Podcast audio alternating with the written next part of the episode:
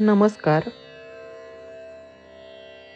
आज आपला विषय असा आहे की सात स्वर आणि त्यांचा आकार. आता आपण सुरुवातीला गाणं शिकायला जातो सगळे गुरूंकडे. मग आपलं सप्तक सुरू होतं. सारे गम पधनीसा सानिधप मगरेसा शुद्ध स्वर. पूर्वीच्या काळी वर्षानुवर्ष दोनच राग शिकवले जायचे.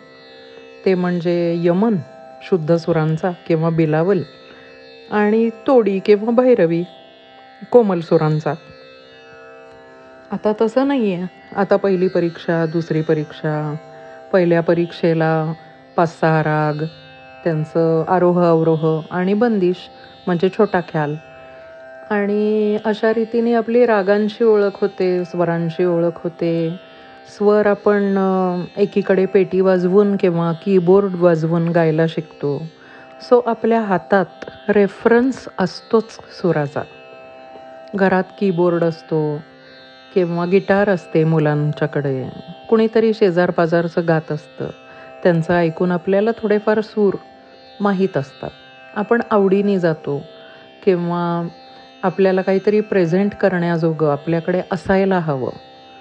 सो आईवडील मुलांना अदर ॲक्टिव्हिटीजसाठी म्हणून अशा क्लासेसना पाठवतात गाणं डान्स ड्रॉइंग किंवा भाषा एखादी वेगळी लँग्वेज हवी अशा टाईप तर आता मुलांची सर्वांगीण विकास असा खूप काय म्हणायचं त्याला मल्टी टास्किंग ह्या दृष्टीने खूप चांगलं डेव डेव्हलपमेंट होते. पूर्वीच्या काळी असं व्हायचं नाही. पूर्वीच्या काळी एक तर एकच कला घेऊन त्यासाठी जीवन समर्पित केलं जायचं. आता तुम्हाला वेळ थोडा आणि सोंगफार म्हणतात ना. मी वाईट अर्थाने नाही बोलत आहे. हल्लीचा काळ आहे जमाना बदलतो आहे तर ह्यात सुद्धा मला कौतुक आहे की इतक्या थोड्या वेळात पटापट मुलं त्यांचं धारणा बदलू शकतात. की हा क्लास जर्मनचा मग आल्यावर कराटेचा मग तिथून आल्यावर डान्स तिथून आल्यावर स्विमिंग तिथून आल्यावर जेवायचं जेवण झालं की लगेच होमवर्क करायचं आणि झोपायचं की परत उद्या सकाळी उद्याचं टाईमटेबल किती फास्ट आहे जीवनशैली ही आणि किती मुलांना स्विच ऑन स्विच ऑफ करावं लागतं स्वतःला. हे सुद्धा अवघड आहे तसं. पूर्वीच्या काळचं सुद्धा अवघड होतं की एकच विषय घेऊन बसायचं. काही चेंजेस नाहीत. वय लहान असतं. कसं काय मुलं एवढं एकाग्र राहणार? त्या मनाने असं वाटतं की आता छान चाललं आहे आता विषय बदलून बदलून. सो मुलांचा इंटरेस्ट प्रत्येक कलेमध्ये राहतो. कंटाळा येण्या अगोदर त्यांना विषय बदलून मिळतो. आणि ते सगळीकडचं थोडंफार शिकतात आणि प्रगल्भ होतात. चांगलं आहे हे. मोठं झाल्यानंतर त्यांनी ठरवावं की त्यांच्यात काय जास्ती चांगलं आहे. त्यांना कुठं स्कोप मिळेल? ते पैसे कमावण्यासाठीच हे सगळं करणार का? छंद जोपासण्यासाठी करणार? म्हणजे आवडीसाठी की पोटासाठी किंवा प्रसिद्ध होण्यासाठी तो चॉईस त्यांचा आहे. ते मुलांना हल्ली डिसिसिव्ह पण असतात. निर्णय घेता येतात त्यांना. पूर्वीच्या काळी असं होत नव्हतं. पूर्वीच्या काळी निर्णय घेताच यायचे नाहीत. समोर जे जीवन असेल त्यालाच सामोरं जावं लागायचं. जो पर्याय येईल त्यालाच. तर दोन्हीमध्ये चॅलेंजेस वेगवेगळी होती. पण हा डायलॉग योग्य नाही की आमच्या काळी कसं होतं आणि आता कसं आहे. दोन्हीचे थोडे थोडे फायदे तोटे त्या पिढीला मिळतातच. पूर्वीही होते आताही होते. चॅलेंजेस कोणाला चुकली नाहीत. कुणाचंही आयुष्य स्मूथ नाही. हे खरं आहे त्यामुळे ह्यावर उहापोह न करता आपण संगीताकडे वळूया. तर आपण गुरूंकडे जातो. आपलं सात स्वरांची ओळख होते. आणि मग आपला रियाज चालू होतो. सारे गम पधनीसा सा सा प मगरेसा. आणि त्याचा आकार आता इथे गंमत आहे बरं का.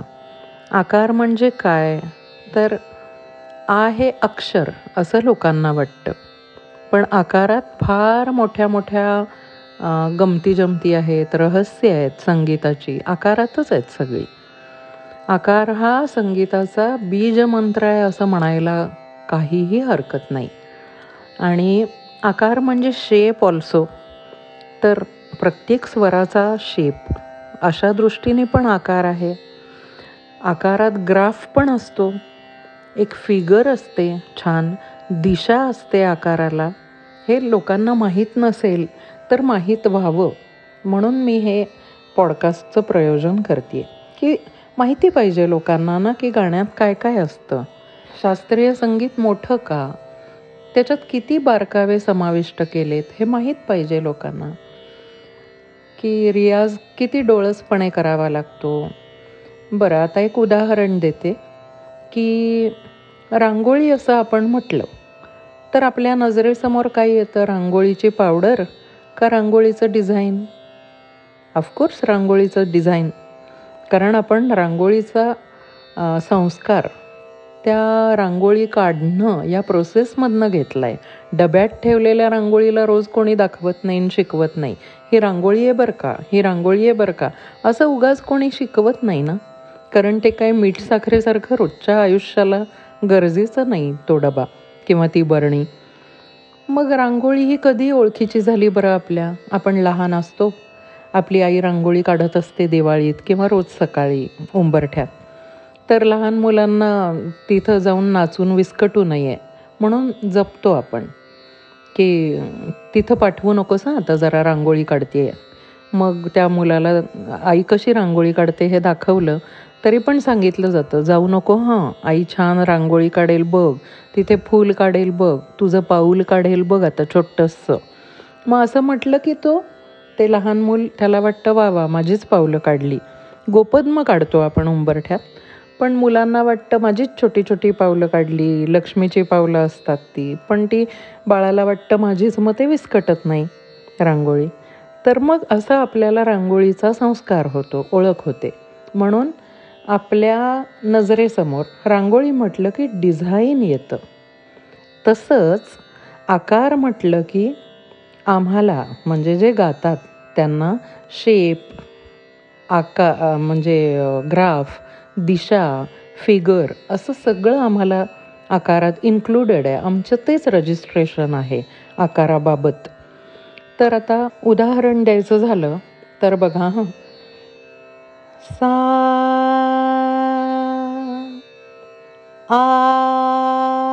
हे झालं अक्षर. आ आ हे झालं आकार. पहिलं अक्षर होतं दुसरा आकार होता. आ काहीतरी बदललं ना यात? काय बरं बदललं? हे गुरुमुखी आहे. हे शिकणाऱ्याला समोरच आमने सामने बसून शिकवण्याची ही गोष्ट आहे. कारण ही त्याच्या गळ्यातून योग्य प्रकारे निघेपर्यंतचे सगळे चेंजेस गुरूंना ट्रायल एरर बेसिसवर सहन करावे लागतात. आणि मग फायनली तो सदोष गळा निर्दोष होतो. तेव्हा त्याला घरी एकट्याला रियाज करायला परवानगी द्यावी असा संकेत आहे. नाहीतर सदोष गळा त्याच्या दोषांवर रियाज करून दोषच पक्का करील. त्यामुळे शक्यतो आकार शुद्ध स्वच्छ होईपर्यंत क्लासमध्ये किंवा गुरूंच्या समोरच रियाज केला पाहिजे असा संकेत आहे. आता किती बरं चुका असतात सदोष गळा म्हणजे काय ते बघा बरं का? म्हणजे तुम्हाला गंमत वाटेल. सा आ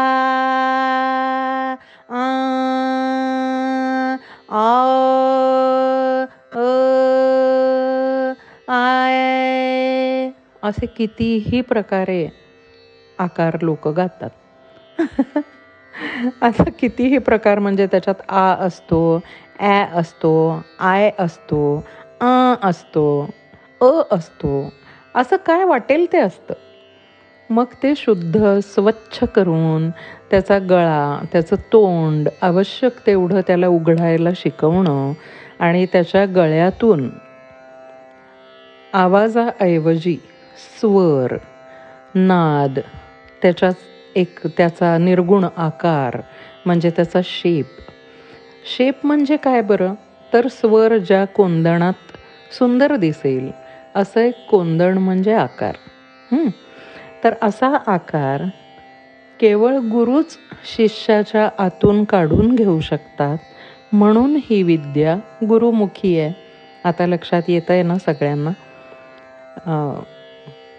ज्यांना कळत नाही गाण्यातलं काही त्यांना थोडंफार ह्याची महती कळावी की हे शास्त्रीय संगीत. हे शास्त्रीय म्हणजे कुठल्या शास्त्रावर बेस्ड आहे? काय शास्त्र असतं याच्यात शास्त्राचे आजवर मानवी जीवनाला फायदेच मिळालेत. मग ह्या शास्त्रांनी काय बरं फायदे झाले असतील?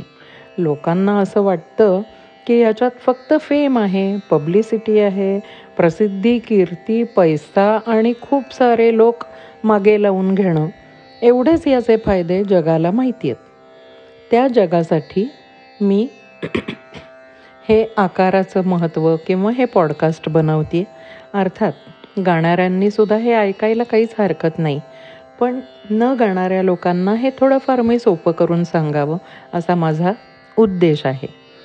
आणि आता आकाराचं आपलं हे एपिसोड्स किंवा आपण अध्याय म्हणू हे अध्याय आपले चालू राहतील. मी रोज थोडं थोडं त्यावर बोलेन. हा विषय पूर्ण झाला की आपण दुसरा विषय घेऊ.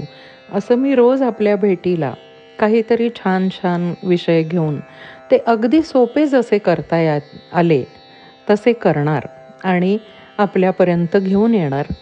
पर्यायाने आपल्याला शास्त्रीय संगीतातलं शास्त्र म्हणजे नेमकं काय असतं हे काय गौडबंगाल आहे आणि शास्त्रीय संगीत आवश्यक आहे का? का बरं ते गायलं जावं? फिल्मी संगीत गाण्यासाठी सुद्धा थोडंसं सुरुवातीला शास्त्राचं शिस्त बसवून देणं गळ्याला. फार आवश्यक आहे हो. मग हे का? का बरं हे क्लासेस सगळे लोक मुद्दाम लावतात आपल्या मुलांना? तर मला असं वाटतं की हल्लीच्या मुलांनी जर हे ऐकलं ना तर आई वडील पाठवतात म्हणून आम्ही शिकतो ह्याऐवजी आमचं आम्हाला शिकायला आवडेल. असं कुठंतरी एक मुलांना आतून कळायला मदत होईल असा माझा हे पॉडकास्ट बनवण्याचा उद्देश आहे. तर तो आपल्या सगळ्यांना जर आवडला तर मला प्रतिक्रिया आपल्या कळवा. मला पण बरं वाटेल की आपण योग्य करतो आहे नमस्कार. उद्या परत भेटू आकार या विषयावर. अजून थोडंफार सखोल काहीतरी घेऊन. नमस्कार.